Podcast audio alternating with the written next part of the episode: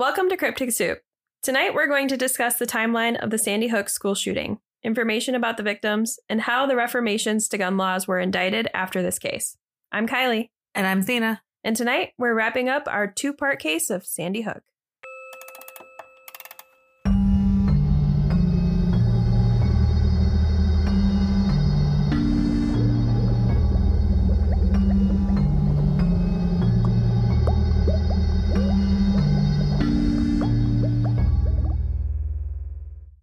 Hey guys.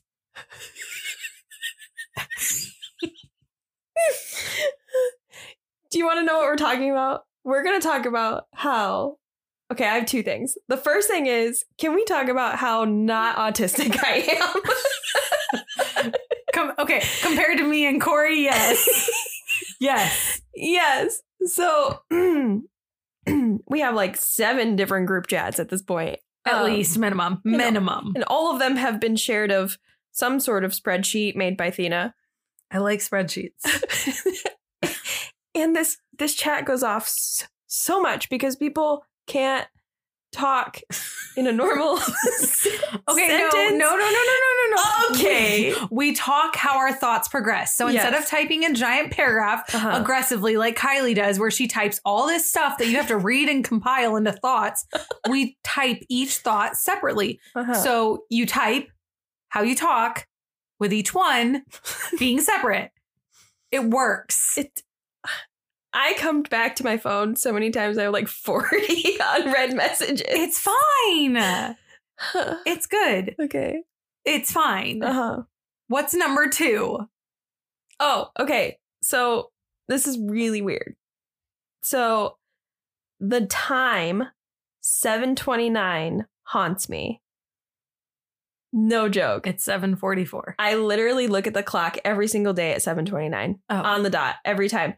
And it's super weird because that was my ex's sub. That was like the number that he was on. Okay. Yes. And we both had the conversation about it, obviously before we, we broke up, um, that it haunts us. Like every single time we look at it, it's seven twenty-nine.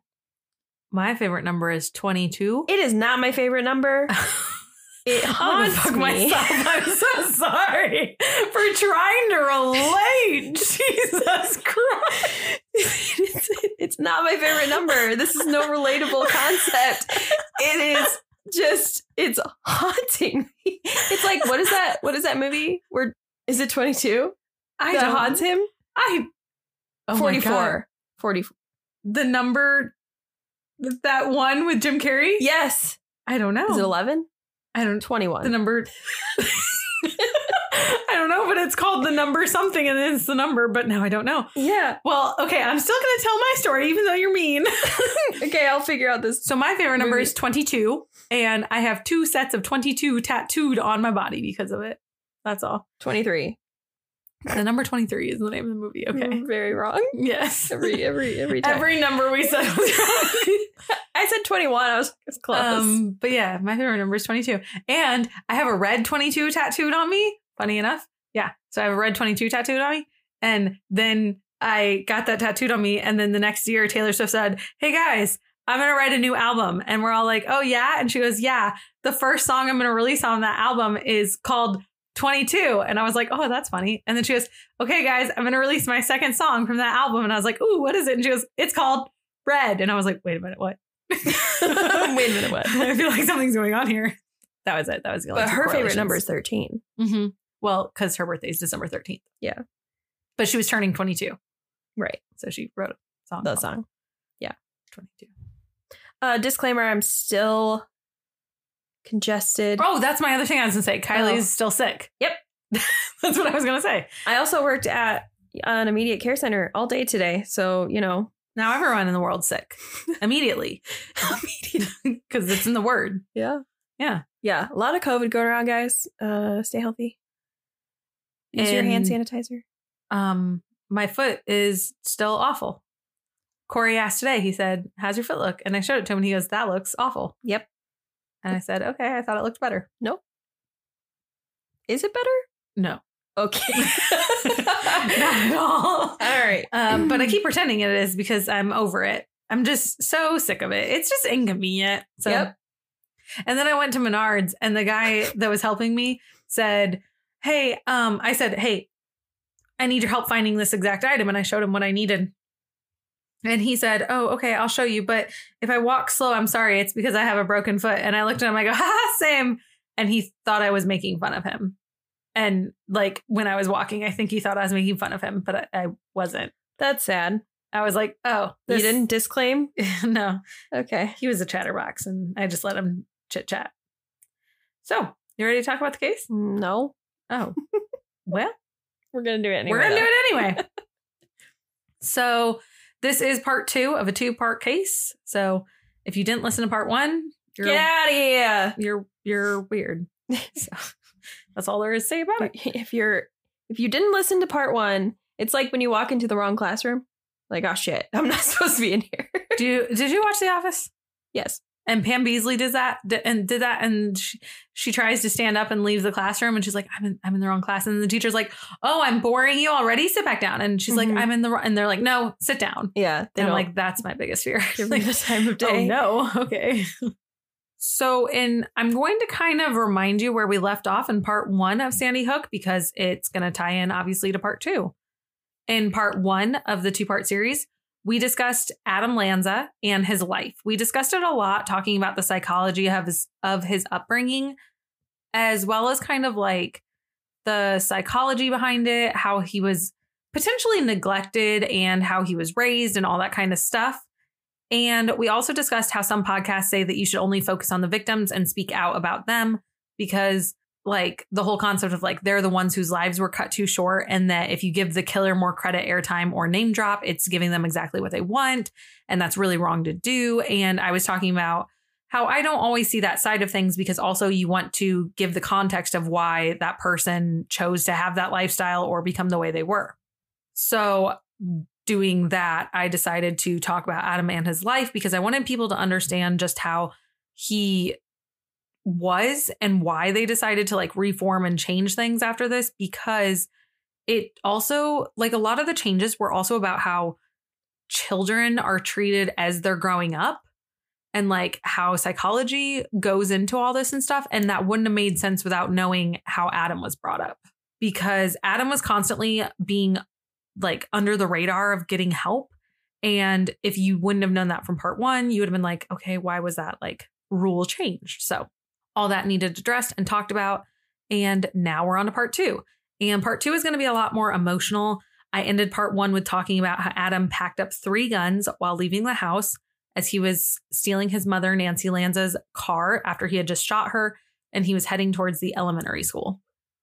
There was only moments after shooting his own. Um, this was only moments after he had shot his own mother that he actually started heading over to Sandy Hook Elementary School. On the day of the event, there were just under five hundred students at the school, and there was ninety-one employees that were currently on the payroll. It doesn't mean that they were all there, but that's how many were currently listed. That's seems like a lot. I didn't go to a very big. Well, OK, I went to an elementary school that had three different elementary schools. So like you were given one elementary school from where your location is, like where your address is, whichever is closest is the one you go to. So I guess five hundred students with ninety-one teachers would have been the case, but we didn't have enough space. That just seems like a lot of people to me for an elementary school. I think that was about the size of mine. Really? I think so. Hmm. Or it wasn't. I mean, yes, it was ages ago. But I, that sounds really, I feel like my middle school, that was about the size. Like my I mean, my elementary school, my middle school and my high school wasn't, but my elementary school, that sounds about right. I went to a much smaller elementary school than middle school and high school. I went to multiple middle schools because I transferred and stuff, but both the elementary schools I went to were very weird. The first element uh, middle school I went to, it was sixth through eighth grade, which was odd because it had like that extra grade in it. What? Yeah. What? Yeah. Extra grade in it. What are you talking about? Having sixth grade. That's a normal thing. No. Yes. Middle schools are seventh and eighth grade. No. And elementary schools are kindergarten through sixth grade. No. E- uh, yes. No. So I ended up going from my elementary school of fifth grade to then a middle school at sixth grade. And then I went to a middle school back again in seventh grade. But like I should have been in elementary school for sixth grade. I understand that they like move it around, but the one that I went to, it's uh, elementary is up to fifth grade, and then middle school is sixth through eighth. That's and weird. Then, yeah, nine. I through didn't. twelve. I've only heard of usually seventh and eighth grade being middle school. That's unusual. Didn't um, they call that junior high or junior high? Yeah, it depends on where you're from. And um, weird. The middle school that I went to when I went to the seventh and eighth grade one, it was weird because it was like a middle school where five different towns all conglomerated together. So five different towns with five different elementary schools all had their elementary schools coming together for this middle school. So you had five fucking schools with like anywhere from two to six hundred kids all come together. So all that's of a sudden, how, yeah, that's it how got ours huge was. With three, three elementary schools and then one middle school, one high school. Yeah. And then yeah. we had one high school, and the high school was pretty decent sized. Right. And then I went to an even bigger high school the next year. But we also live in an area where we have one of the biggest high schools. I think it's in all of the Midwest. The one of the high schools in our area is so big that it's bigger than some colleges in the United States. And it's so big that they have to physically send some students home for homeschooling because they don't have a big enough campus, and they have to have uh, like special days for learning because we have such a big um, school in our area. Interesting. Did not know that. So, yeah, talking about schools is like weird when we talk about schools in our area. If like people know where we're from, because some people are like, oh, but you have some really big schools. And we're like, yes, but we also live in an area where we have really, really tiny schools because yeah. we also have like Amish areas and stuff like that. So we Very have really weird. tiny areas. We're weird. We're weird. Weird area. We're just weird. Yep. Well, in this school, there was five hundred students and ninety-one employees on the payroll. And the events of that day took place all in all in about five minutes. Insane. The attack appears to have been purposely thought out and planned. They said Adam did not seem like he just snapped. They said he visited the school's website on numerous occasions and even looked at the student handbook and had viewed security procedures at the school before the event. The school had a security system that was installed years before. Around two thousand five, they installed one where the doors to the outside were locked automatically when the school day would begin. And a year before, in twenty twelve, another step towards security was taken by the school principal, Dawn Lafferty Hochsprung. She ordered a system that was installed that required visitors to have to be visibly identifiable and buzzed in through the doors. On the morning of December fourteenth, twenty twelve, the school automatically locked its doors at nine thirty a.m. like they normally do. And that was the day when someone arrived. That was Adam Lanza. However, the doors were locked. Authorities later found out that essentially Adam had used the A R to uh, literally just shoot his way through the entrance of the building. Yeah, because something that doesn't stop locks is uh, a gun. Yes, an assault rifle, nonetheless. Right, a big gun. Adam used the gun along with ten magazines full of thirty rounds each, where he began shooting his way through a glass panel next to the locked door at the front of the school. Around nine thirty a.m., the announcements were being read over the loudspeaker to the students, and shots were heard across the school. Students described being ushered into bathrooms or closets by teachers after hearing the first shots. Principal Dawn Hochsprung had heard some of the loud noises and was in a meeting with some with the school psychologist, Mary Sherlach, as well as the vice principal, Natalie Hammond. There were some other faculty members, and one of the students' parents were in there. Principal Hochsprung didn't instantly recognize the noise because she couldn't quite hear it correctly. She just heard it was like a loud ruckus. So she, along with Natalie and Mary, had went to investigate the noises. Instantly, when they get in the hallway, they were met with chaos. And they said that one of the faculty members from the meeting had shouted that they thought it was an active shooter, and that that person shouting that was ultimately what ended up saving one person's life. As wow. well as what helped like the other people not run out after them, like realize what was going on and realize what protocol would be. Yes, because in the end, only the vice principal, Natalie Hammond, would return from the hallway alive. She was wounded, but she's the only one that comes back. Principal Hochsprung, um, Hochsprung and um, the other person that went out there, Mary Sherlach, the psychologist, do not make it back into the room. The teachers from this area of the school all later report that they heard the gunshots, and they said that they heard the school janitor named Rick Thorne yelling at Adam Lanza to put down his guns. Adam ended up shooting, shooting Natalie Hammond first in the leg. He hit her a second time then, and the second shot made her lay still in the hallway until she could no longer hear Adam. After that, she ended up crawling back into the conference room, where she pressed her body against the door to keep it closed until she was later taken and treated at the Danbury Hospital. Another report was from a student who was nine years old, who later told someone. He said he heard the shooter saying, "Put your hands up," and someone said, "Don't shoot." He heard people yelling and multiple gunshots over the intercom while he and his classmates and the teacher all took refuge in a closet in the gymnasium. There was a substitute kindergarten teacher named Deborah Pisani who was closing her classroom door, and she ended up getting hit in the foot with a ricocheted bullet from the hallway, and it wounded her. But Adam didn't end up entering her classroom, but she still got hurt. Adam was walking in the hall shooting around aimlessly everywhere he could, and people could just hear the gunshots, and they were attempting to hide and conceal the children in the classrooms.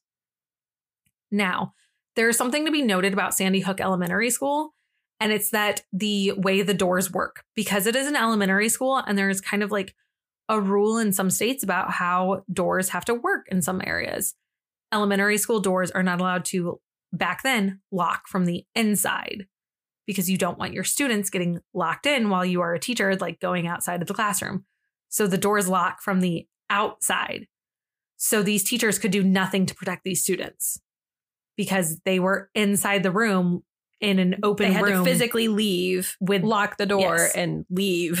And they would have been in the hallway with Adam, and then Adam could have just shot them, taken the key, unlocked the room, gone into the room. Gotcha. So they couldn't lock these doors. They couldn't do anything, and they couldn't have barricaded the doors because the way the doors swing open. Like, there's literally not much to do other than hide at this point. Also, all the doors have a window so that you can see what the students are doing inside, because they are right. children. Mm-hmm. So that is another thing. Adam is seeing the people hiding and doing things. So he knows, I'm going to go in that room because I'm going to kill those people. Keep that in mind. The next thing Adam does is he enters the main offices of Sandy Hook. I'm also going to post on the Instagram a photo, like looking down at the school, of the map and the route that Adam takes, so that you can kind of see just how he moves about in the school, because it'll get a little fuzzy as I describe it, but it'll make sense if you look at it through a map. He enters the main offices of Sandy Hook, but at this point, all of the people that were working were hiding under the desks, and they think that Adam may not have noticed them due to this. The school nurse, Sally Cox, who was sixty, was hiding, and she said she remembered seeing the door open. Adam then walked in, and he stood only about twenty feet away from where she was hiding before he waited a few seconds and then ended up just turning around and leaving. She, as well as the school secretary, Barbara Halstead, had called nine one one, and they hid in the first aid supply closet for over three hours then waiting, because they had no idea if he was still in the building or not. Meanwhile, as all this was happening, the janitor that I mentioned earlier, Rick Thorne, was now running down the hallways trying to alert classrooms that there still was an active shooter in the building, so that hopefully they could get anyone hidden. It wasn't fast enough, though, and there weren't enough precautions to stop Adam due to the type of guns he had and him being on a mission. Adam moved towards two classrooms, one of kindergartners and one of first graders. I mentioned how the doors were unable to be locked, so none of the teachers were able to do anything at this point. I also mentioned how each of the doors had a window on it. So this is why it gets a little confusing. They think that he started entering rooms that he could see people in. And when I mention the rooms he enter, you'll notice he skips a number. He enters room eight and ten. He doesn't enter room nine. And they think that there's a reason for this, which I will explain later. Adam enters room eight, a first grade classroom where Lauren Rousseau, a substitute teacher, was filling in for a teacher on maternity leave. Lauren was currently hiding the students in the bathroom to try and conceal them from Adam when he made his way into the classroom, but it wasn't enough to stop him. Adam ended up shooting and killing both adults that were in this classroom, which was Lauren, as well as Rachel Davino, who was a behavioral therapist who had been employed to help work with one of the special needs students that was in this class. The students in this classroom were all were shot and killed. Not all of them. There were fifteen children in the classroom within classroom eight. fourteen of them were shot down by Adam and killed instantly. One child was rushed to the hospital for treatment but of their severe wounds, but they ended up succumbing to the wounds and passing away in the hospital.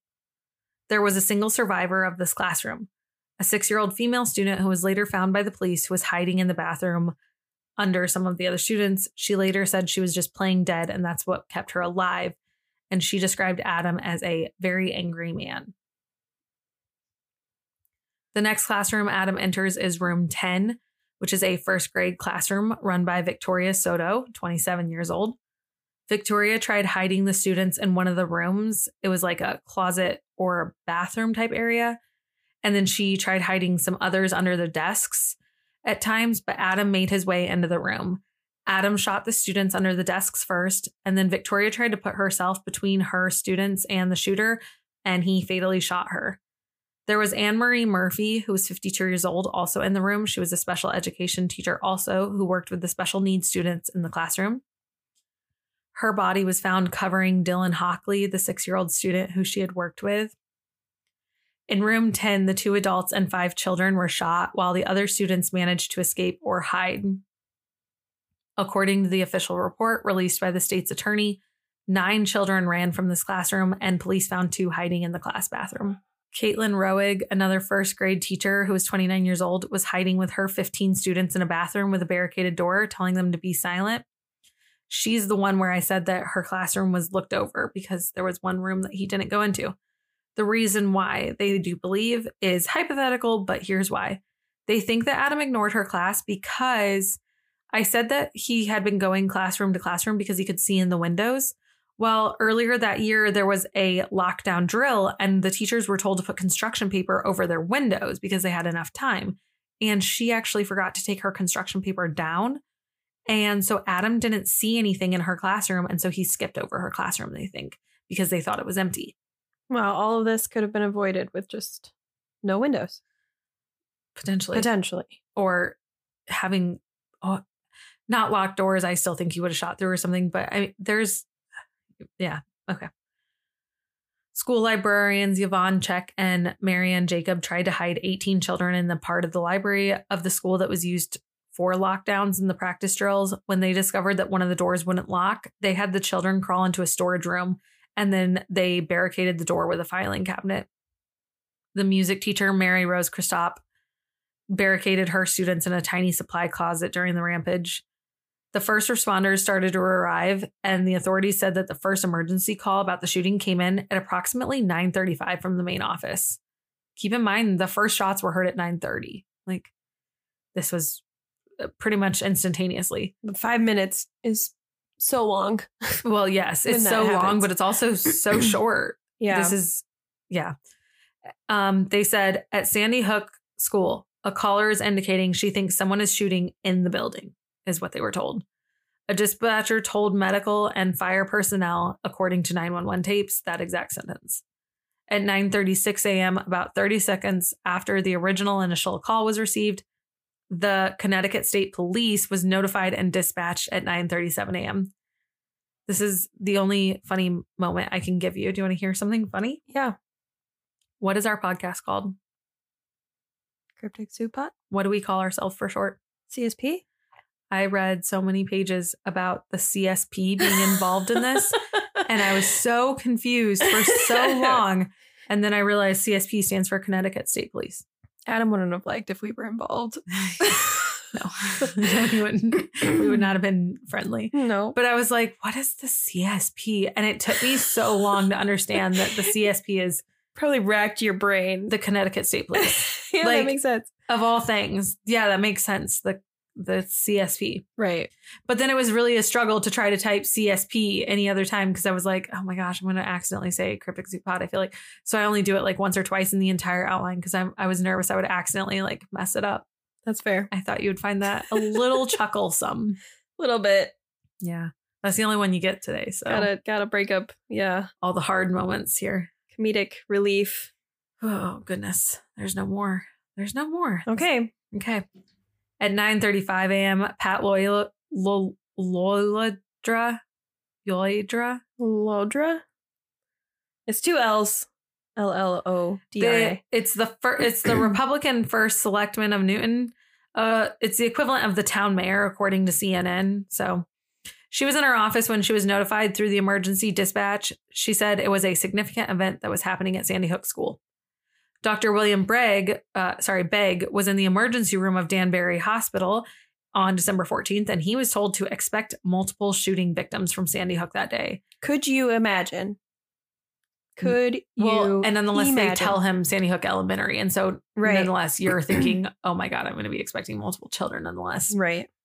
Well, the worst part is, is that didn't even happen because the only few people that arrive are minor wounds, or the few that do arrive die almost instantaneously because most of the victims actually were killed at such a close range. So he actually doesn't receive that many people, which is almost like it. I mean, it is worse. It's, it's a blessing just, and a curse. It's yeah. A, blessing for him because he didn't have to relive to do that. Yeah, yeah the the rampage of what was going on, but at the same time he didn't happened. even get a chance to save these people. Yeah right. The Connecticut State Police and local authorities were joined by local police forces and the police tactical units and a state chopper in the sky, as well as a bomb squad, because they didn't know what he might all have on him.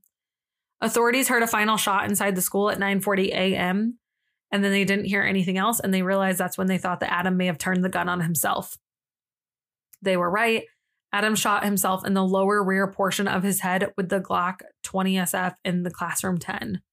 Authorities noticed there were three cars in the parking lot that had also been hit by five stray bullets that had went out of the classroom ten windows. Police locked down the school and began evacuating. So that was another thing. They were nervous that, like, even people trying to flee the scene were going to get hurt. Is why I mentioned that. Because they were like outside. Yeah. And they were like coming through the windows at this point. Right. Police locked down the school and began evacuating survivors room by room, escorting groups of students and adults away from the school. They swept the school for another shooter at least four times because they weren't sure if Adam was working alone or not. Authorities found Adam on the classroom floor wearing the same green army vest over the black polo shirt, black shoes, black fingerless gloves, the black hat, and the sunglasses. Near Adam's body, the authorities found another one of the guns.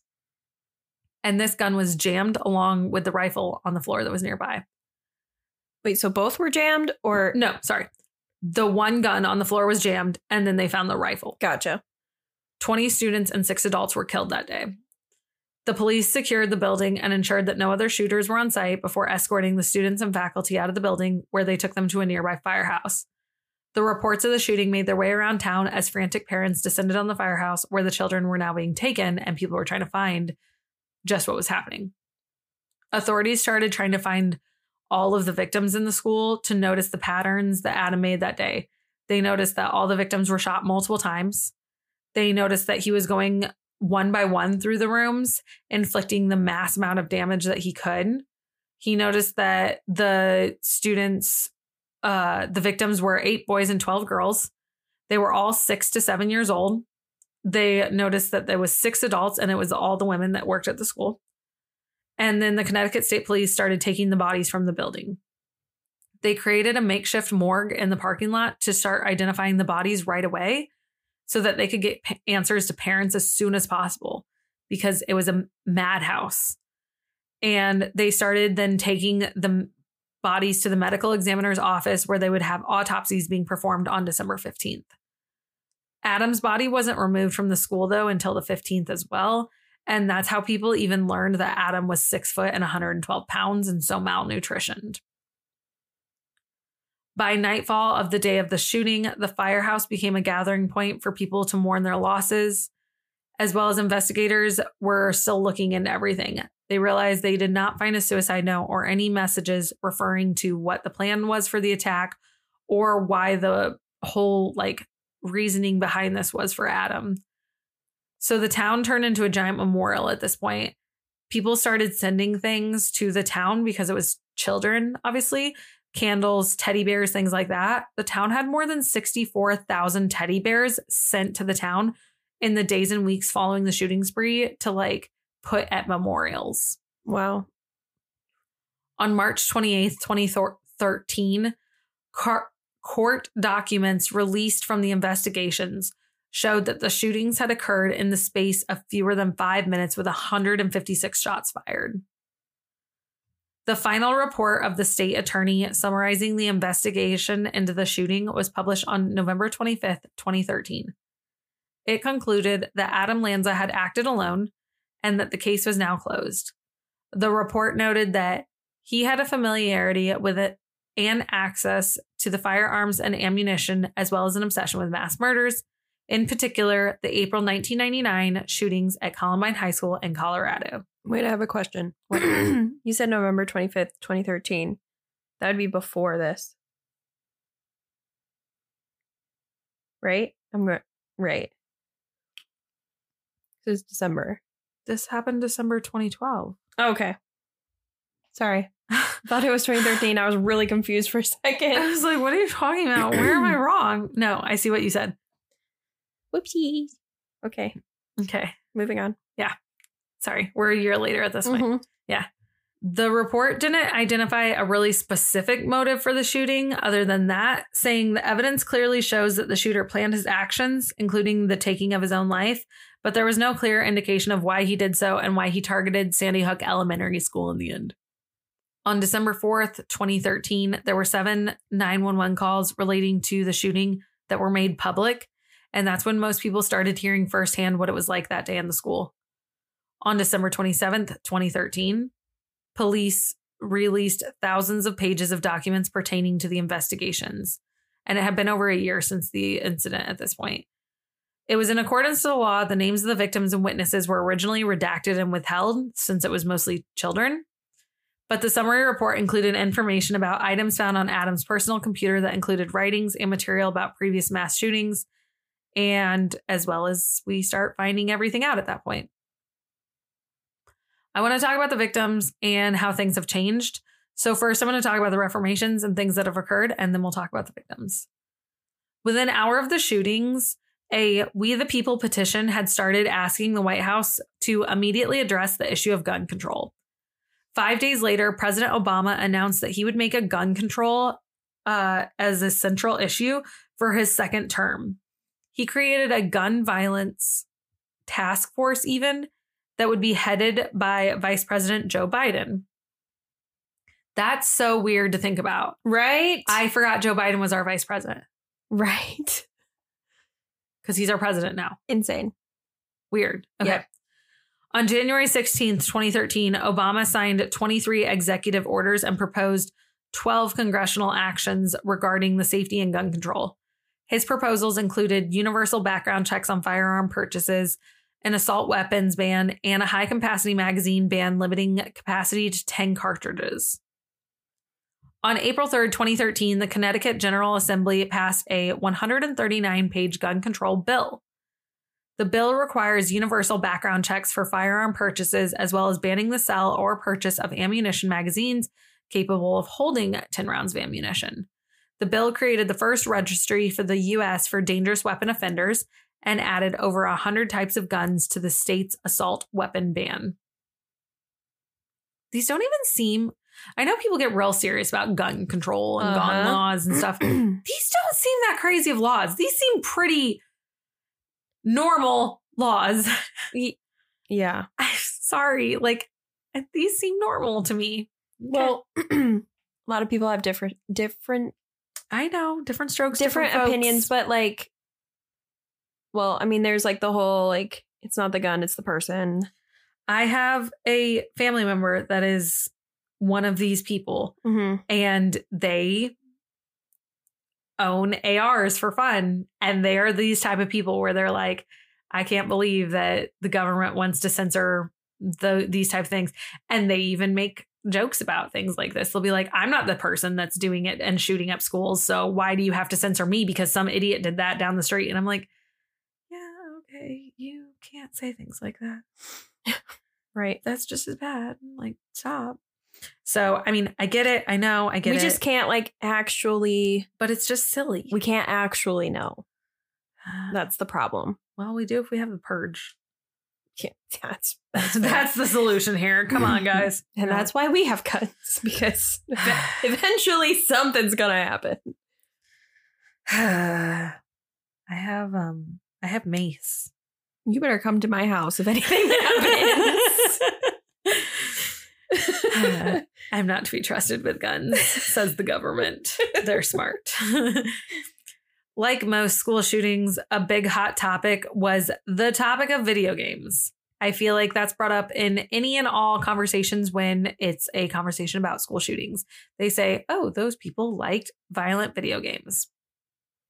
It's always Grand Theft Auto. It's it's that or it's um um oh, my goodness. Now I can't think of what that game's called.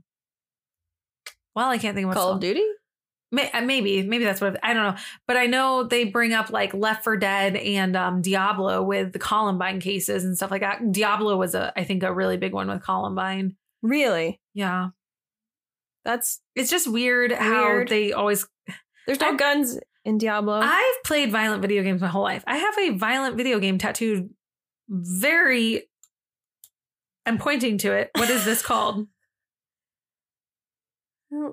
My ditch, my elbow. Oh, I have a very yeah.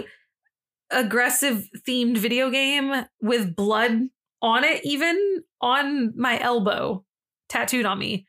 And you know what? I have never once attempted to murder another human. So, and I love gory video games. Love it. Favorite video games are like Mortal Kombat, where I get to snap humans' heads off. Of course. And you know what? Never wanted to try it in real life. No. So nope. I don't think this argument is valid, but let's talk about it. Yeah, I don't think it is either. Well, this time this case uh, was brought up because Wayne LaPierre, who is the C E O of the National Rifle Association, the N R A, he publicly went on record to blame video games for the for the shooting. I mean, that's just a P R stunt at that point. Yep. He blame anything other than the gun. Yes. Right.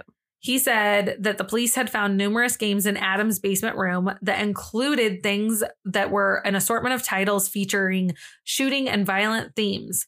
And remember in part one, what video game he had, mm-hmm. that school shooter game, where also in the end, if you kill yourself, you get bonus points. Ugh. However, whoever created that, you go. That's the go, person we should be looking into is go a fuck off shooter. Somewhere. Yeah, seriously. But here's another thing. Um, his favorite ever video game was D D R, you guys. Right. That's he also really liked Mario games. Definitely not Mario. Yeah. I watched that movie again the other night. Not that violent, guys. It's about a fucking turtle. You mean not a salamander? Yeah, with not a, a salamander with a backpack. I mean, that's kind of what a turtle is. Yeah. There were a lot of other games, though, that weren't violent that were in his game room. So. That definitely wasn't part of it. It's a stretch. The community of Sandy Hook was greatly affected after this whole tragedy. The school was closed after the shooting because it was seen as a crime scene, obviously. But also it was just traumatizing for everyone to even be around it. The Sandy Hook students tried to return to classes, but they returned to classes on January third, twenty thirteen, where they ended up going to the Chalk Hill Middle School in a different nearby town. It was hard on a lot of them. That's crazy to think that that many students. Students went to a completely different school, including the already students that are in that, that school. school. Yeah. Like that's a lot of coordination yeah. for sure. The University of Connecticut had created a scholarship for the surviving children of the shootings as well. On May tenth, twenty thirteen, some of the town appointed members had voted voted that they wanted to demolish the existing Sandy Hook Elementary School and have a completely new school built in its place because this place was not it anymore. So the demolishing began, and this was going to be a multi-million dollar project. It wasn't just like a, okay, we're going to demolish school and build again. Right. This is kind of a big deal. Million dollars, and it was going to take time. And this is a school for children. This is a lot of rules, laws, regulations. Keep mm-hmm. in mind. The it it passed though. They decided to do it. The demolition began on October twenty-fifth. And was completed by that December of twenty thirteen. So this is only a year after all this still. In March twenty fourteen, the Newtown city officials announced the design for the new Sandy Hook Elementary School. And the only remnant of the original school is the old flagpole out front. That's pretty symbolic. And um, there's a memorial in the back, like by the woods. And it's this big, like circular memorial thing that you can like see. You can look it up. Hmm. In twenty fourteen as well, the town of Newtown was given the property and home of the Lanza family. The home ended up being demolished in March of twenty fifteen after the Newton Legislative Council voted unanimously to demolish the house where Nancy and Adam Lanza lived, and they decided to keep the land as open space. I've read a few things about that open space and the house, because remember, Adam had a brother. Mm-hmm. So when Adam and Nancy were both gone, the house fell to the brother. And I read in some places that he essentially just like didn't want to deal with it, so he gave it to the town. But then I read in other places like the backlash from the town, he like had to sell it off. I don't really know what happened, but in the end, the town still acquires it and he doesn't want anything to do with it. He doesn't live I don't blame near him. There. Yeah. He lives in like Philadelphia or somewhere. Like I can't remember where he lives, but he's he's kind of further away. But he didn't want to have the Lanza family home anymore. So they gave it to the city of Newton, and Newton's like, OK, we're going to get rid of it. And now it's open space. On December fifteenth, and it's near a hunting area, so that probably makes sense that it's probably just a hunting grounds now. On December fifteenth, twenty fourteen, the nine fam some of the nine families of the twenty-six victims of the shooting had filed a class action lawsuit in Connecticut against the Bushmaster, which is one of the guns that was used. The lawsuit moved back and forth over several states. It also got flipped back and forth between state and federal lawsuits. It's wild trying to watch the trajectory of this lawsuit. Just literal insanity at this point. But finally, by February fifteenth, twenty twenty-two. So it started in twenty fourteen. Wow. And by twenty twenty-two, the Remington Bushmaster agreed to settle the suit and end it because they were tired of dealing with it for seventy-three million dollars. But the family said that wasn't enough. They wanted actual justice. They weren't in it for the money. Well, absolutely. On April seventeenth, twenty eighteen, a radio host and conspiracy theorist named Alex Jones was sued because he was defaming some of the parents and the family. So he said, he said Sandy Hook was completely fake and a giant hoax. He's, what? Yeah. He said it was perpetrated by the opponents of the Second Amendment. He essentially said that Sandy Hook was completely fake and that people that like wanted tougher gun laws faked this whole thing so that Obama had a reason to give us bigger gun laws, and that no kids actually died that day. It was all a publicity stunt. The kids either A, never existed, or B, they're actually alive and they're in witness protection, or like C, um, it was staged. Like they, he has all these wow. reasonings. Okay? Okay. Essentially, though, he said it was hoaxed, and um, three of the parents ended up suing him. And yeah, I would assume that all, all I mean, all of the parents should have sued him. Yeah, immediately. And that was in twenty eighteen. And they sued him for one point five billion dollars. And then in the end, they said, we're willing to settle for eighty-five million dollars. Yeah, go fuck yourself. Alex so, Jones. So, yeah. And um, here's the thing. Alex is not alone in that. That's a very common thing. Wow. Um, actually, I don't remember what number it is, but like the Sandy Hook school shooting is in the top like fifteen biggest hoaxes in the world or something like that. Like it's it's a big one. Interesting. Um, How I, though? Mm, OK, I didn't. No, we're not going to go there. I didn't put it in here, and I kind of wish I would have since you just asked that. But there is a story of one of the kids' parents where like he went on a vacation one time, and it's one of the kids who's one of the parents whose kids passed away, whose mm-hmm. kid was shot. And he went to go like rent a hotel. OK. And he rents his hotel and he walks up to the front desk and he's like, oh, hey, I'm here, you know, for whatever, like a real estate. What is what is it called when you like all meet up? Open house? No, no, like like a like a conference conference. Yeah. And he's like, oh, I'm here for like the real estate conference or something. And she's like, oh, OK, like I just need to see your I D so that I can make you your little pass or whatever. And he hands it to her and she's like, oh, you're the person that's here from uh, Newton, Connecticut. Um, uh, and he's like, yeah, I'm the Sandy Hook agent. And she goes, oh, yeah, Sandy Hook, like where that school shooting took place. And she's like, you know, that was fake, though, right? Isn't that crazy? And she starts going on and telling him about how Sandy Hook school shooting was fake. And he's just like, OK, oh, God. Could you imagine? No, I, I would imagine. Have, I would have ripped her apart. I couldn't imagine. I would have ripped her apart. Yeah. Yeah. Which actually, that was the very next paragraph. I jumped ahead. I did the thing that Kylie normally does. So this was not the only time the whole Sandy Hook is a hoax conspiracy has been a topic. After the conspiracy, after the conspiracy, after the shooting, there was a conspiracy theory popping up. Like I said, the children don't exist. The government set up the shooting, all these things, right? Only two days after the shooting, some of the families even started receiving prank phone calls nonstop where people were pretending to be Adam Lanza, threatening to kill them, or like pretending to be the kids and stuff. Wow. Do you call them prank phone calls or crank phone calls? Prank? Me too. I hate the saying crank phone calls. That's not a thing. Oh, yeah, it is. Crank. Yeah. Crank calls. No. That's a, what is that thing? Mandela effect? That's, no, no, it's not. I'm yeah. serious. Crank call. No, I'm serious. No. I promise you. Whoever started it is wrong. So I would say I'm okay with saying prank phone calls because P P sounds good. But if I just said prank calls, I would say crank calls because no. C C sounds better. No. I think I will no. say that. No. Yeah. No. But crank calls, that's no. a thing too. But prank calls is my favorite. Yes. Okay. But crank calls also. No. Work. Okay. It's real though. Okay. Moving on. Interesting. Another time, a professor at Florida Atlantic University named James Tracy posted online that he doubted the authenticity and by, um, sorry, I got a hiccup in my throat. And by January, there was thirty minutes of a YouTube video that he had posted that had ten million views.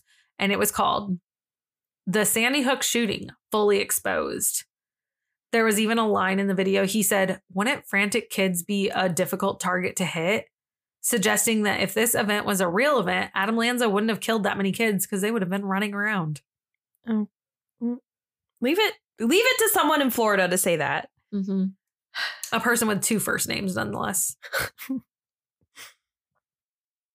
Then a man from Virginia had came from came to Sandy Hook, and he stole signs from a playground that were memorializing some of the victims. After that, there was a man that called the families of the victims saying that they shouldn't be upset by um, that burglary of the guy from Virginia stealing things because it's not like their kids ever really existed in the first place anyway. So what's he stealing, really? It says that that man ki- called the families. Oh, I'm sorry. Yeah, it was that man. I'm sorry. Which is even worse. Yeah. It just all of this is just so stupid, confusing. Why, of all things, would you think that this is fake? This is so silly. Uh, yeah. I don't.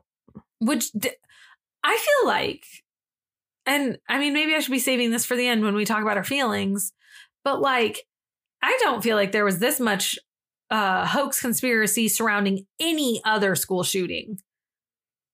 I don't know. I just don't feel like there were this much.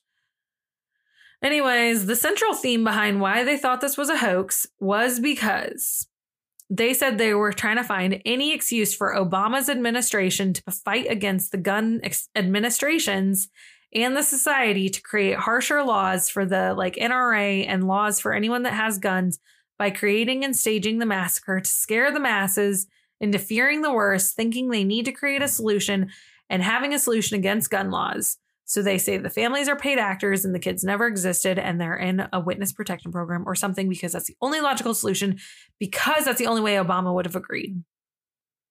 Hmm. Yeah. Well, there's a lot of hate towards Obama in general, too. True. So but I mean, that probably just had some sort of effect as well. It's just silly. It is. It's just so, it's so silly. Okay. I'm going to talk about the victims now. Okay. I am going to talk about each person and then give a little background to each person, each victim. I'm going to go in alphabetical order because it's easiest, and I'm going to do the children first, and then I'm going to do the adults. Okay. I'm ready. I'm ready. I'm ready to take over if you need me to. Are you ready? Yep. Okay.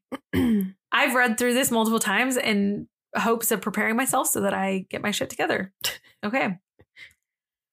Allison Wyatt, six years old. She wanted to be an artist. She filled her family home with her artwork. Her parents wrote that they found a picture Allie had drawn for her first grade teacher, Miss Soto, and it read, "I love you, love Allie."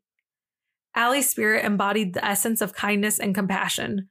Her family remembered once during a cross-country flight, she was compassionate enough to offer her stranger her goldfish snacks even. She had a natural gift for humor, effortlessly bringing smiles to the face of her parents and her loved ones. Ana Mar- Márquez-Greene, she was six years old. She had just moved with her family to Sandy Hook a few months before the shooting. Her nine-year-old brother was also at the school during that day of the incident, but he had actually escaped. Ana was a musician through and through, and she loved to dance as well. Her obituary said she never walked anywhere. Her love, uh, her mode of transportation was dance. She danced from room to room and place to place. She danced to all the music she heard, whether it was in the air or in her head. Her father was also a musician, and it was something they shared and bonded over, and he even created a tribute album about his daughter afterwards. That's so sad that they just moved here. Like, ugh. Like, please don't make me focus on any of them. I'm sorry. I'll shut up. I know it's really sad. Yes, I agree. It makes me so angry. Okay. Yes, I know. Um, yep. Yeah, moving on. Of Avil Richmond. She was six. She was rarely without a giant grin and often barefoot. She loved horses, the color red, Harry Potter, and she wanted to try archery after watching the movie Brave. She mentioned she wanted to grow up to be an artist, a spy, a fairy, a princess, and a writer, all when she grew up. Her family founded the Avil Foundation to fund neuroscience research exploring the underpinnings of the brain that lead to violent behaviors and compassion. Next up is Benjamin Wheeler. Ben was six years old, and he was announced alive during the shooting, and he died shortly after at the hospital. He was a devoted fan of his older brother, Nate, and the two of them together filled the house with the noise of four children, his family said. He loved soccer, smiling, laughing, swimming, and he was a Tiger Scout. Earlier that month, Ben had performed at his piano recital, and both Ben and his family said sitting still long enough to play one song was an accomplishment itself. Ben's Lighthouse is a community organization in Newton created by Ben's parents to support the survivors and long-term after the tragedy of Sandy Hook. Caroline Previdi, she was six years old. Her favorite color was pink so much that her family and friends actually all wore pink to her funeral. Caroline brought her parents her piggy bank for Christmas one year and asked to donate it so that every kid could have a present under their Christmas tree that year. Caroline loved to draw and dance. Her smile brought happiness to everyone she touched. Her family started a foundation in her name to give kids scholarships to support their passions. Catherine Hubbard was six years old, who loved animals and would often talk to them. She would whisper to animals to tell your friend that I'm kind. Her mother started an animal foundation in her name, and the Connecticut state legislature awarded her thirty-four acres of land for a sanctuary for animals. Oh my God. I just got chills from that one. You, I, you good? Yeah, I think. Okay. Oh my God. I'm trying so hard. They're just so sad. I know. They're little kids, and it's just so sad because they they didn't even get to try to have a life. I know. They're so babies. And when you see their faces, they're so small. And it's just not fair. It's not fair. That's what makes me so angry. Okay, I can do this. Oh my God, this is so hard. Okay, I'm so sorry. Chase Kowalski, he was seven. Can you hear it in my uh-huh. nose and everything? Uh-huh. I'm trying so hard. He was an award-winning athlete who had entered a triathlon for his age group earlier that year, and he had won a triathlon. That's insane. For a seven-year-old? seven-year-old. He loved running and baseball. He enjoyed practicing with his father and his teammates. He would often be found outside. He was also a Cub Scout. A teenage neighbor remembers asking Chase what he wanted for Christmas that year, and he said he wanted his front teeth back.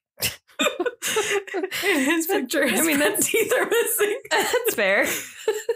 um, um, Charlotte Bacon, six years old, she practiced Taekwondo. She was an avid animal lover. Her family says her self-expression revolved around the color pink.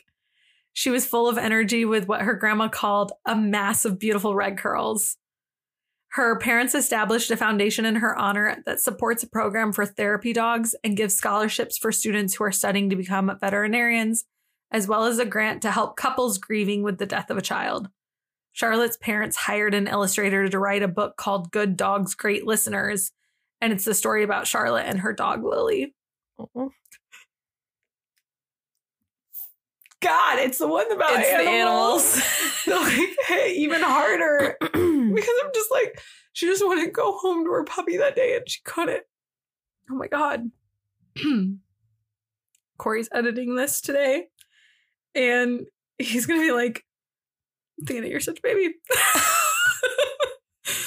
Okay, hey, just because I'm not crying doesn't mean I don't feel it, okay? I'm just not a crier. I'm trying not to be. You're going to make it. Daniel Barden, seven years old. We are not even, we're in the D's. Do you want me to do no, it? Okay. I got this. We're only in D. Oh my God. I got this. Daniel Barden, seven. He was an old soul. His family founded a foundation in his name to encourage others to do little acts of kindness because he was always said to make sure everyone around him was happy and safe.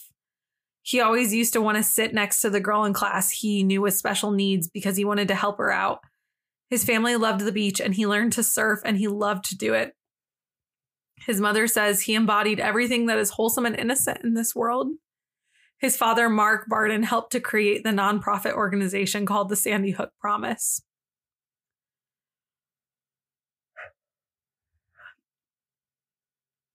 Dylan Hockley. Dylan was six years old. Dylan's family had only moved to Connecticut from England two years previously. Dylan had a big brother named Jake, who was his biggest life role model, and he called him his best friend. Dylan loved eating chocolate, playing tag, and being around his friends. He was diagnosed with autism and did not like loud noises and feared change. He's... I can't finish this one. You can't do it? No. Do you need a second? I'm just thinking about how scared he was hearing the gunshots. I just imagine he was probably so scared since he couldn't handle loud noises. Mm-hmm. He, and it was probably really hard for him that day. He's the one where they found the woman hugging him when he mm-hmm. was found. Oh my God, this is so hard. This is the worst episode ever. I hate the person that requested this. I mean, we don't hate you. I made a joke to them that I hate them this week, and they said, I know you do. Okay. Oh my God, I'm good. I got this. You want me to continue? I got this. Okay. I'm a big, strong man. Oh. Okay. I'm a bodybuilder. Show me your war face. It's not very brave. Okay. Oh my God. I wore mascara to try to talk myself out of crying. How's that working for you? My fingers are black. Okay, I got this. Oh my God. Oh my God. I knew Dylan. Did you hear me take the big pause before Dylan mm-hmm. too? Because I knew I was going to struggle with this yeah. one. Okay. Dylan struggled at making new friends because of his social skills, but he always tried his best. And he was really proud despite his autism because he had recently learned that he was struggling with reading, but he recently just learned how. Emilie Parker, six years old. She was the oldest of three sisters. Before she died, she was teaching her younger sister how to read. Emily's father had told the journal about that, and they said she loved working on arts and crafts and said those stores were her favorite ones to go to. She was said to have an infectious laugh and smile that would light up a room. Emilie was quick to strike up a conversation with anyone, anywhere. She could always be found with her markers, colored pens, and paper because, as she put it, I have so many ideas of things to draw, and it's hard to remember them all. Me with spreadsheets. I, I was gonna. That's literally. I have so many things to remember. That's literally what I was gonna say. Grace McDonald, seven years old. Her family called her the love and light of our family, and that they said Grace never had an ounce of hate in her. Grace loved painting, and she was described as a beautiful and artistic soul. She wanted to be a painter when she grew up. And so her family created the Grace Mc- McDonnell Memorial Fund to support young artists and youth art programs. Jack Pinto, six years old. Jack was a sporty kid who loved flag football, baseball, basketball, wrestling, and snow skiing. Jack was incredibly loving and vivacious as a young boy. He appreciated every, he was appreciated by everyone that knew him because of his lively and giving spirit, as well as his steely determination. His idol was Victor Cruz, who was the receiver of the New York Giants at the time. So after the shooting hit the media and the public learned about how much he loved Victor Cruz, Jack, um, uh, Victor found out about how much Jack loved him. And so during a game not long after the tragedy, Victor wrote, "Jack Pinto, my hero," on his cleat. And then on his other cleat, he wrote R I P Jack Pinto. On his gloves, he wrote, "Jack Pinto, this one's for you." Oh my God, this is so hard. Um, Jack's family used his memorial to support Kids in the Game. It's a program that funds athletic programs for kids in schools that can't afford them otherwise. Jesus Christ, this is the hardest episode we've ever done. I don't understand how you just can't cry. Like, I'm over here fighting for my life, and you're just like Steely Dan over there. Yeah, I don't. Oh my God, you're so brave. We're at the J's. We're getting there. James Mattioli, six years old, known affectionately as just Jay. He had a passion for sports and outdoors, as well as a love for math. He earned the descriptor, the numbers guy.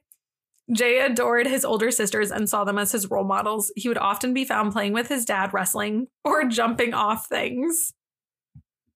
What a st- stereotypical little six-year-old boy. Right. His family said he was always precocious and he had boundless energy. His family organized a memorial five K to raise money for scholarships and other programs in his honor. Jesse Lewis, six years old, was just a happy boy, is how his family described him.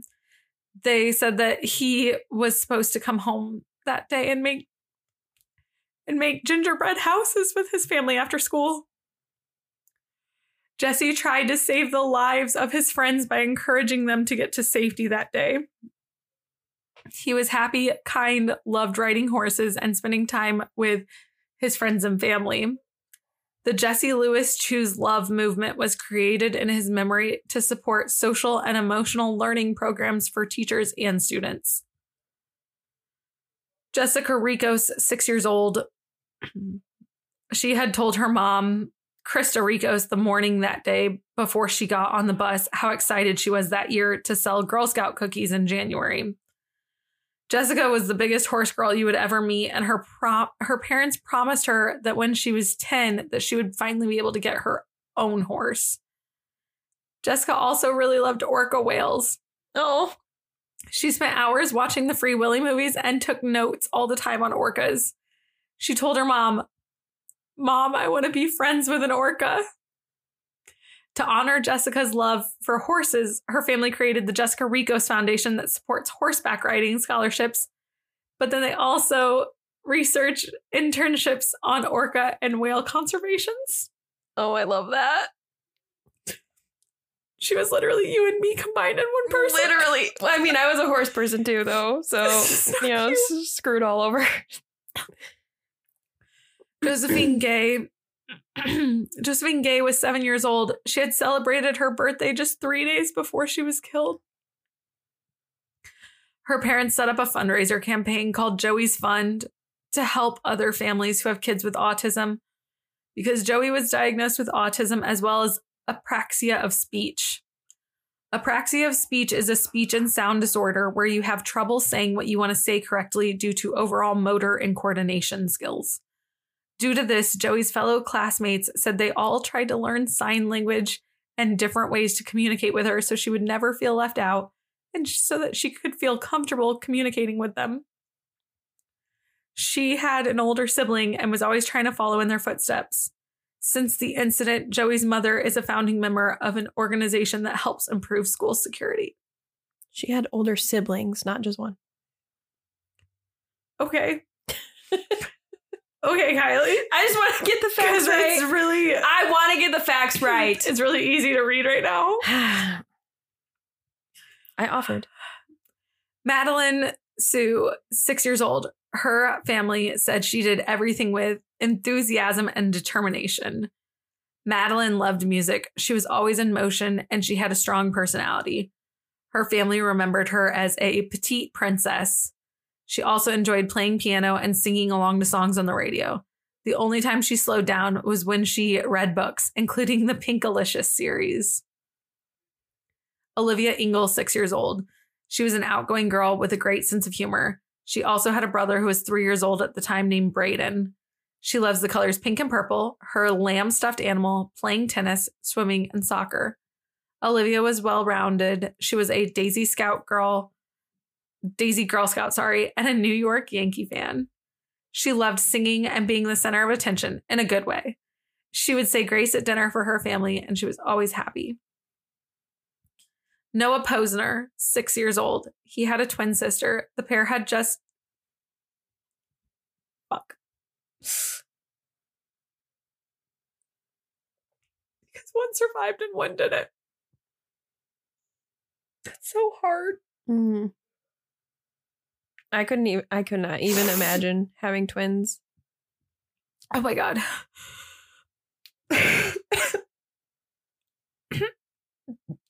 Noah had a twin sister. The pair had celebrated their sixth birthday on November twentieth, a month before. Noah's sister survived the attack, Ariel, and the family was scared to tell her that Noah had passed because they didn't know how she'd take it. Noah was impish and larger than life as a little boy. Everything he did conveyed action and energy through love. He was a soul devoid of spite and meanness. His aunt said he was gorgeous and could get away with whatever he wanted by batting his long lashes and looking at you with his big blue eyes. Noah's dad created the Honor Network in order to support and... What? Did I just make up words? Yes, you did. Okay. I'm really struggling. Uh-huh. Noah's dad created the Honor Network in order to combat the conspiracy theories theorists who had audacities to claim that these were hoaxes. Let's move on to the adults. Anne Marie Murphy, fifty-two years old. She was a paraprofessional at the school who worked with a boy with special needs named Dylan Hockley that I mentioned earlier. Her body was found covering a group of the children. She died with Dylan in her arms. She was described as happy, artistic, and hardworking. One of the first responders told Anne's father that she was a hero, and he said that was the best description of her that he had ever heard. That's so sad. So many of these people also, like, everything you hear about the people that died, they were, like, genuinely just protecting these children in every mm-hmm. possible way. Mm-hmm. And, like, that one hurts so bad because I feel like she was protecting Dylan because Dylan was scared. And every time I hear anything about Dylan, that one really, I'm scared of loud noises. And I can't imagine that for him. It's just really sad. It's really hard. And I feel really bad.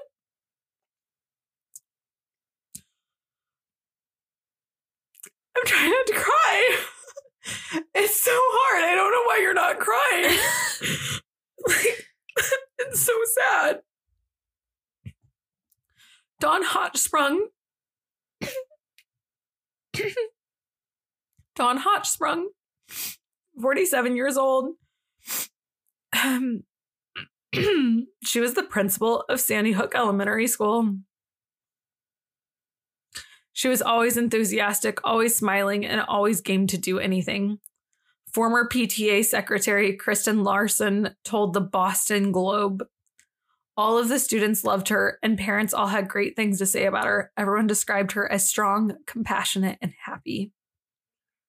Lauren Rousseau, she was thirty years old. She was a full-time substitute teacher working at Sandy Hook Elementary. She had started working there just weeks before the shooting. Lauren had made cupcakes that morning to bring to a party that night, they had reported. Mary Sherlach, fifty-six years old, was the school psychologist. She was one year away from retirement, at which her and her husband were planning to spend time in their cabin along upstate's New York's Finger Lake, the Newton Patch had reported. She had been working at Sandy Hook Elementary School since nineteen ninety-four, and she loved her job. She also enjoyed gardening, and after her death, her husband spoke out about the importance of gun safety laws. Rachel Davino, twenty-nine, barricaded her classroom to try and keep the gunman from getting to the children. Her boyfriend had asked her parents' permission to marry her days before the shooting. He was planning on popping the question on Christmas Eve. Rachel was a behavioral specialist and passionate about, about her work with children and adults with autism. She was working on her doctorate, and she had just completed the requirements to become board certified as a behavioral analyst. In her time off, she was working on a family cookbook by collecting all of the family's classic Italian recipes. Victoria Soto, twenty-seven years old, died while trying to protect her students as well. Victoria Soto had put her students in the closet by putting herself between her and the gunman and the children. Soto's cousin told A B C News this. The Saturday after she died, Vicky's beloved black lab named Roxy spent the day walking around the apartment looking for her all day. Victoria Soto, the Victoria Soto Memorial was created to support scholarships for future teachers and people with educational endeavors. And that's everyone. That is hard.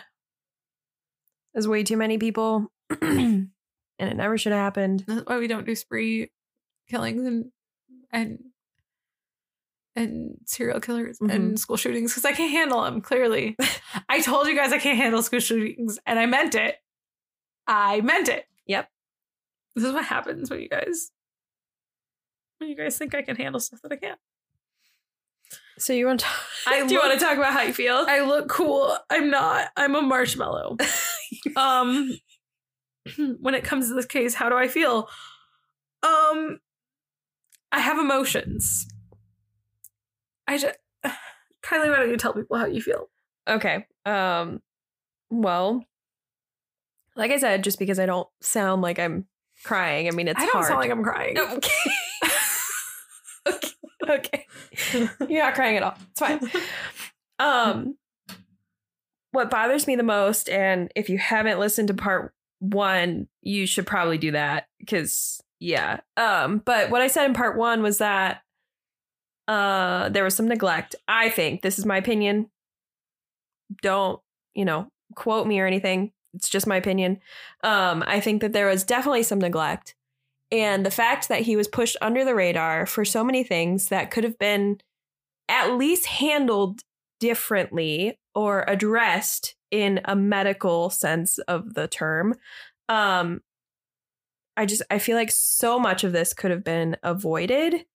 And reading all of this information and hearing it and hearing how upset it makes you, it's it's infuriating, because it's just like, there are specific things put in place for people, therapy, behavioral situations, um, like rehab type of facilities for mental health. Like, there's so many things that we have on this earth as resources for people that are struggling. And I I seriously, I believe that there was some serious neglect in the sense that he didn't get the help that he deserved. And, you know, it was a domino effect, and all of these people were affected. And then everyone else was affected because of the gun laws. Like, I know a lot of people that are very specific in their sway of their opinion of gun laws. But I also believe, like, barricading the door. I understand that we've gone through a bunch of things on um, drills and things like that. I mean, we've come a long way since I've been in school, because it was like, go under your desk and put your history book on your head. You know, like, that's not going to help me. But thank you. Um, I just think that there are so many things that we could do differently in the sense of drills to make sure that we're very much more prepared.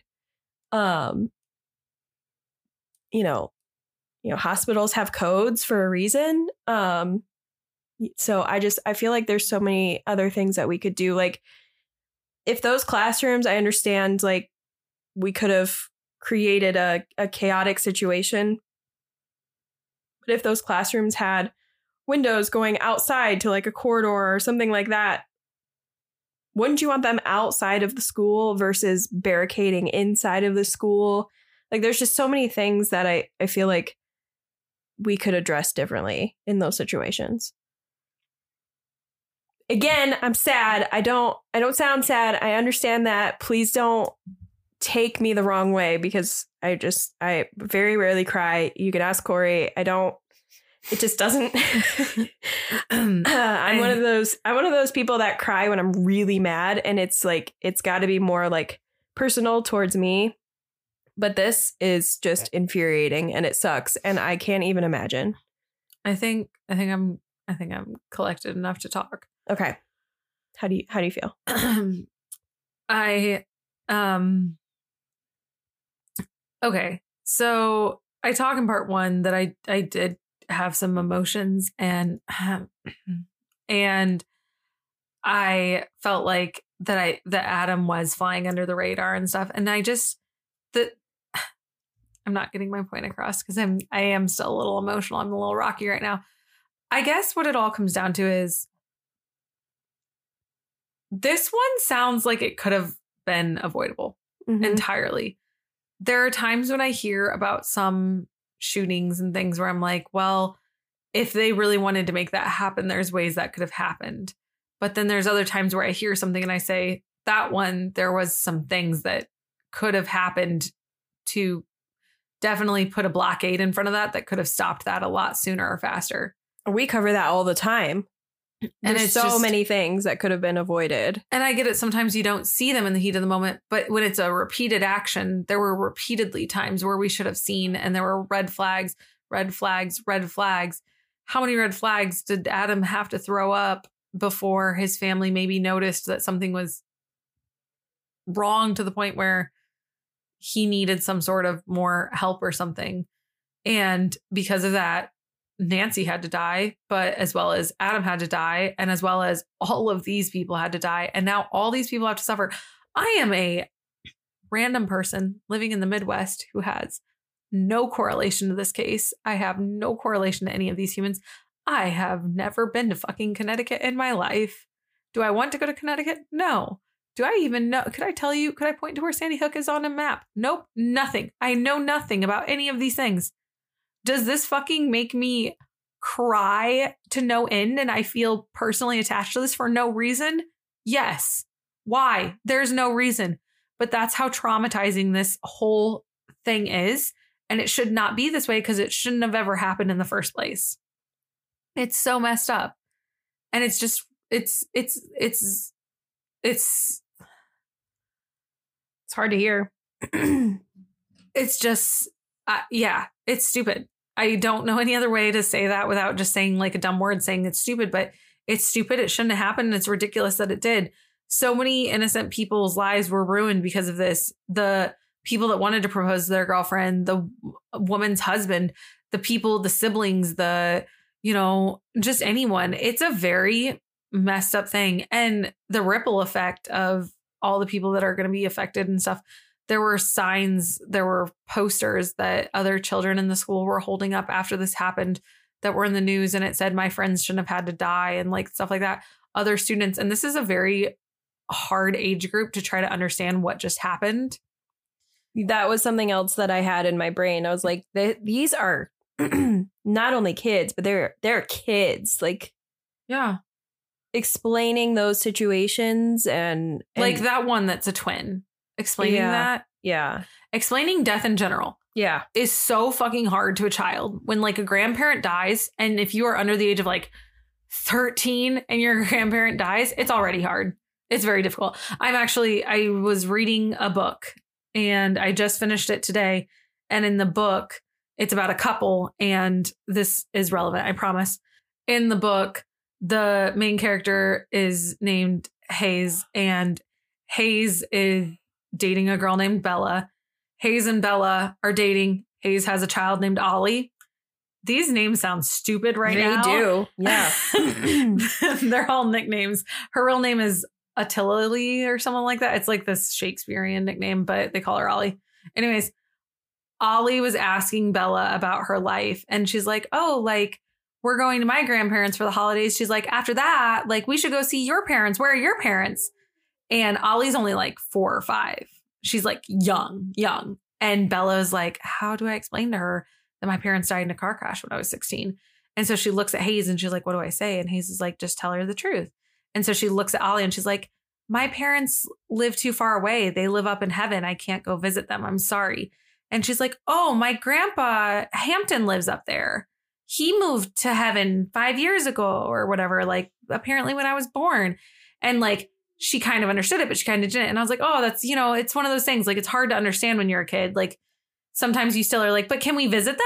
You know, right. like I, I hear kids say things and, you know, um, but like, imagine it being like your own sibling and your best friends or the kid you went to school with. Imagine being the one surviving student that was having to play dead under your actual dead students laying on top of you. I could not. Things like that. I could not. The trauma that is going to follow some of these children around. The I'm a person that has P T S D from loud noises because of things.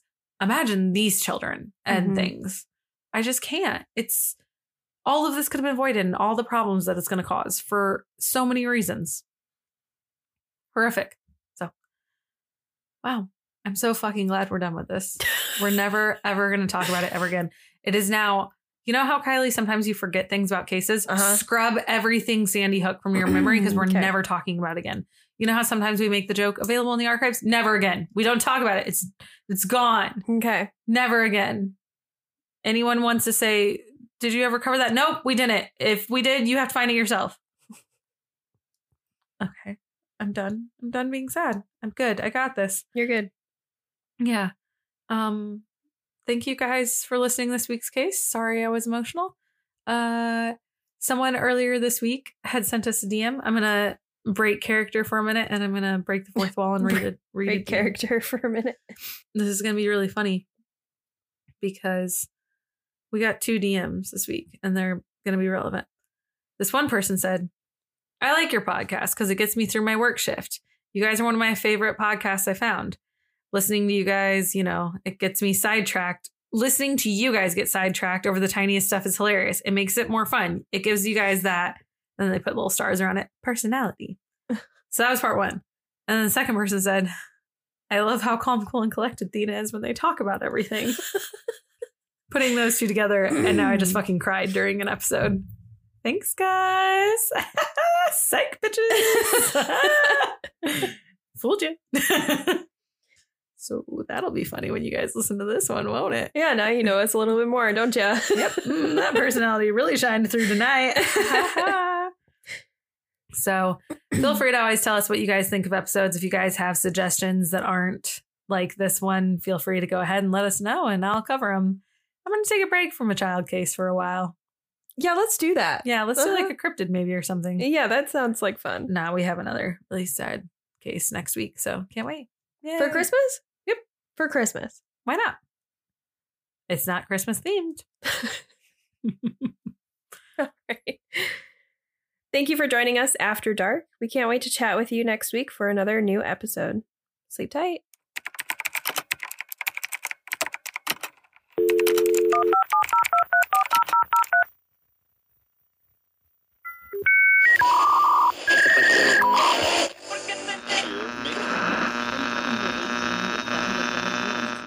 Listener, did you have some feedback about this week's case? Or maybe you want to chat with us.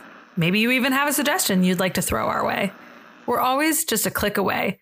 You can easily find all of our socials on Linktree through Cryptic Soup Pod, which is available in our Instagram bio. You can also join the C S P Discord where we would love to chat with you. Thank you for joining us this week, and make sure to check out our sources available in the description if you want to dive deeper into this case. Don't forget to show your support and love for C S P by leaving a review and rating wherever you normally listen. Next week, we will be back with a new episode where you can join in on the conversation after dark. Cryptic Soup Pod is a podcast that contains sensitive material at times. We understand if sometimes the subjects are too much for some of the listeners. We thank each and every one of you for being a member of the community and always supporting us. Thank you for everything, and we'll see you next time. So stay tuned.